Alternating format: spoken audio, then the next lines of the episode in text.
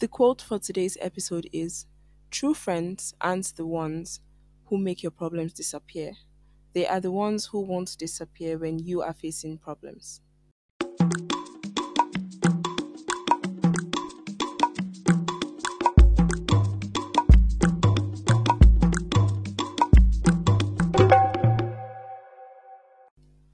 Hey guys, it's been a while. I have been behind this mic trying to put out something I hope you'd like. I missed it. But I have to be honest, I might have teeny tiny bit enjoying the time without it.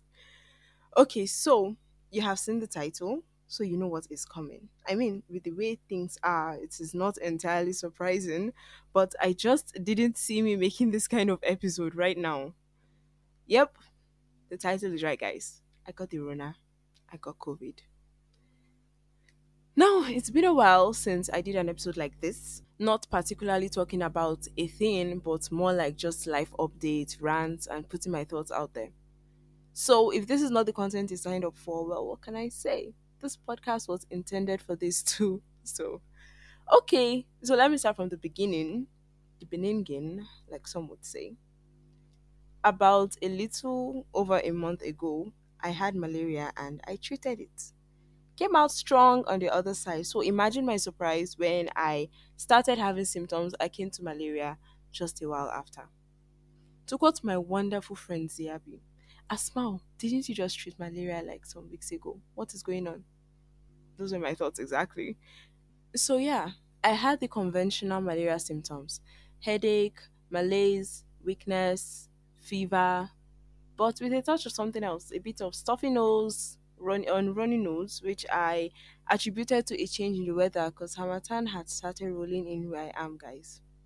In fact, now it's showing itself even more, with which is obviously to be expected in this region and at this time. And at that time, it was like malaria season. There was this malaria outbreak. It's like everybody was coming down malaria. So it is only fair that I thought it was malaria, right? So yeah, I had those symptoms. And being the medical student that I am, I decided to just self treat again and got anti malaria drugs and something for the quote unquote allergies and cold. I started wondering who I offended oh, because it didn't feel fair that I was just being a poster girl for malaria, but okay. Anyway, fast forward to three days after I started taking anti malaria, and I still wasn't feeling as strong as I should. Malaria treatment typically lasts for three days, so the third day it's expected that you would have started feeling good, you know. Nope, not me. And I was sleeping a lot because I was tired. I was tired a lot. Never mind that I wasn't going to class since the illness started, or I wasn't really doing anything. I would just be in my room, get up for like 30 minutes, feel this wave of headache and fatigue, and go back to bed. So I expected that I would be a bit better on the third day, you know, but I wasn't. And my suspicion started from then, if I'm being honest, but I waved it off. So before I continue, here's a fun fact. We often assume that our tongue is fully responsible for the diverse flavor we experience, because duh, that's where the taste buds are, right? But it's actually not the whole truth. Yes, the tongue is entirely responsible for taste, sending signals to the brain to interpret these things and all of that. But flavor is a combination of taste and odor, and odor is picked up by the nose. When I say odor, please, I mean scent, smell, not just bad smell, but everything. Anyway, so yeah, the nose detects odor in the food via the nasopharynx, which is like the upper area of your throat behind the nose. So both the tongue and nose contribute to the complex, diverse flavors we enjoy when eating or drinking or whatever. Why am I bringing this up, you might ask? Well, I'm a big tea person. If you know me, you know that I love tea. Flavored black tea, to be precise. That night, I made a cup of tea and drank. But I realized that I was not enjoying it like I normally would. Like, there was something off. It was as if I was just taking hot water and sugar, but I brushed it off. Middle of the night, because you know my, my sleeping pattern was whack. So I was awake in middle of the night and I wanted to take something. So I took a different type of tea. Same thing happened. Again, I brushed it off. Then in the morning, the next day, another tea. another flavor, and it tasted just like hot water and sugar again. That's when it finally clicked. That's when I realized that for the past two days, the drug I had been taking hadn't made me feel like throwing up from the smell because that always happens. I don't know if it's just me, but there are certain anti-malaria drugs that all those yellow tiny tablets, and you just ah, the smell is ah, oh my god. Okay, that always happens, but it hadn't been happening. You get so I thought I was just being a badass, like I had finally found my way around it, but nope, that was not it. It was that my sense of smell had been slowly going, but I didn't really notice until it started affecting my taste buds.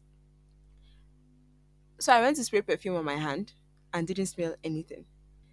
You know now, denial, I was still saying maybe it's just a cold. Until in the evening when my taste completely vanished. I told my roommates and I told my friend about it, but there wasn't much I could do that night because apparently the person doing the COVID test wasn't staying in the hospital. They had to call him. So fast forward to the next afternoon, I tested positive for COVID. I don't know how it works elsewhere, but this is what happened here. After testing, I was told I had to isolate myself, obviously. But I'm in a hostel with other students, sharing facilities with them. My room was not an option, the hostel was not an option. And because I live several states away, going home wasn't an option either. So I had to move into the hospital's isolation center. I wasn't going to be allowed visitors and I wouldn't be going anywhere for obvious reasons. I felt like I had just been sentenced to prison. A bit dramatic, I know, but that's just how I felt at that moment. And it wasn't like I'd have my own little room with everything I need. Oh, no, no, no, no. It was an open ward with beds. And I figured there were going to be other patients there. At that moment, I was just angry at myself mostly because I kept thinking, many people have been having these symptoms. Remember, I said there was a malaria outbreak, but you know, who knows? Many people have been having these symptoms in the hostel, but it is me that brought my big head to confirm the COVID and put myself in this trouble. Some of you might be rolling your eyes at my train of thought, but that's just the honest truth. That's just how I felt. I can't help it. I couldn't help it. I was angry and upset and very sad about what was about to happen. There wasn't anything anyone could say to make me feel otherwise. My parents tried. And I'm so grateful for them. Just my mom. She was already panicking and asking questions that made me realize she might have wanted to book a flight and start coming down because of how sad and upset I sounded on the phone. Never mind that she wouldn't have actually been allowed to see me, but she just wanted to be there. I quickly shut down the idea, of course. Like I said, I'd be alone, and there weren't exactly provisions for feeding or clothes or anything there, so I had to go back to the hostel and get packed, buy some stuff. The hostel and the hospital and the isolation center are in the same area, so it wasn't exactly a journey. It was walking distance. I was lost in my own head, walking back with my friend Nana, who tested negative, by the way. I was sad, tears in my eyes. And God, I'm so grateful for the people I have in my life. I'm so grateful to and for Nana because she knew I couldn't really function at that moment. So while we were walking back, she just kept trying to reassure me and she was making a list of all the things I'll need to pack and buy. Got back to my room and told my roommate the verdict. And somehow I suspect Nana because she knew I needed it. My other friends heard and they came to cheer me up. Yes, it was a risk. So yeah, they cheered me up, helped me pack, drove me to go buy some things I needed, and took me to the center. Felt like I was in GS1 and my mother was dropping me off at boarding school. Anyway, the doctor instructed the nurses to put me at the other side of the ward because there was a partition of glass dividing the ward into two. He didn't want me to stay with the critical patients, so I don't get scared because I was actually stable with mild symptoms. So yeah, they put me at the other side. It was an adjustment for me. Did the whole registration thing, was assigned my bed, um, set up my things, settled in, got calls and all from family and friends, just sending in their prayers and wishing me well. Then I did my thing and tried to sleep. The first night and morning were the hardest because of the adjustment and because that morning the other two patients that were there, we were just three. The other two patients that were there, they had been in critical states, so they passed away that morning. I pray the rest in peace. I want to use this opportunity to say that tech is a huge blessing because I was just FaceTiming and calling my friends and family all through. And, you know, with that happening, I actually needed comfort. So I'm really glad I was able to reach out to people that could provide that for me.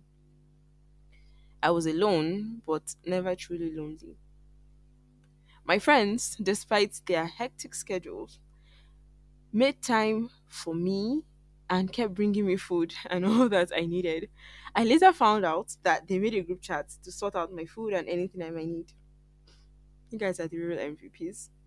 I also want to thank God for books and wonderful authors that helped me escape my reality into other worlds, and movies that kept me entertained. The nurses were amazing, truly. They made sure I was comfortable. They came to chat with me while keeping their distance, of course, when they could too. The doctors that were on call at the isolation center were also really great, particularly doctors Asara and HMB. I can't express how grateful I am to them. My friends, Nana, Zainab Jimo, Zainab Nasiru, Sa'a, S, and Asmao. Yes, my roommate's turned friend is also bearing the name Asmao, same as me. You guys, you guys are the best. There are not enough words Thinking about it now still moves me to tears, to be honest. I love you guys so much. And that's not an exhaustive list because I had many people show up for me, calling and checking up on me, praying for me. I'll never forget it. I am so, so grateful. My family, as far away as they were, never let me doubt for a second the love they have for me. Calling every day, more than once or twice, to check up on me and ask if I needed anything. When I count my blessings, my friends and family take the bulk of it because I am so lucky to be surrounded by them. And Alhamdulillah, in all things, I am thankful to God for everything and everyone. My sense of taste started coming back first, then smell. How I actually knew my smell was coming back is that so they used to come and check my vital signs every morning and every evening one of the nurses, she had just come to replace another. She came to put the the um the cough on me for checking my blood pressure and I got a whiff of her perfume. I was so happy. Then the next morning when the doctors came for their rounds, I told them that my smell was coming back. They put hand sanitizer on my hand and told me to smell it and God, it was such a relief because honestly, you don't realize how good you have things until they're no longer there. Like you know how when you get catarrh, um, when you get runny nose or block nose, you start appreciating when you had free nose. But then when it goes, you just start. It's, it just it's just another normal thing that you're just experiencing. So it's very easy to take it for granted. Not being able to taste food and enjoy food, like the smell didn't even really bother me. Like yeah i get how it can it can be really dangerous. Let's say you're stuck in a place and there's a gas leakage and you can't smell it. But at that moment in time the smell the smell wasn't really bothering me as much as the taste was because i couldn't enjoy eating anything. It was like eating cardboard. So yeah my sense of taste started coming back first and smell. And now i can drink my tea with joy and happiness so yeah guys i'm fine now I got discharged and I was supposed to have exams like two or three days afterwards, so I had to do crash reading. But we pulled through, so thank God. I'm fine now. Definitely getting my vaccine real soon. By the way, have you guys gotten vaccinated? If your answer is no, could you please let me know why? I truly want to know your reservations and fears because I was having a conversation with Dr. HMB and she was just telling me about you know how people are not really getting vaccinated and from a pattern they are seeing with this new wave they've noticed that the people that come with critical cases are usually not vaccinated and people that are vaccinated usually have mild symptoms. And also, she said having COVID does not actually guarantee that you never have it again. In fact, they have seen cases where people that had COVID before come down with it again and their symptoms are even not as mild as the first time they had it. So, yeah, back to what I was saying.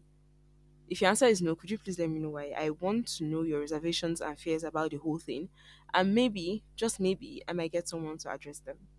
You can remain anonymous, of course. I will leave a link to a Google form so you can send your response there. Finally, as you listen to this, please do something. Take the time to appreciate the people in your life that are there for you your ride or dies, your family, and friends. Let them know how much you appreciate them. Thanks for coming to my rant session slash food for thought slash story time. I'll catch you on the next episode. Bye.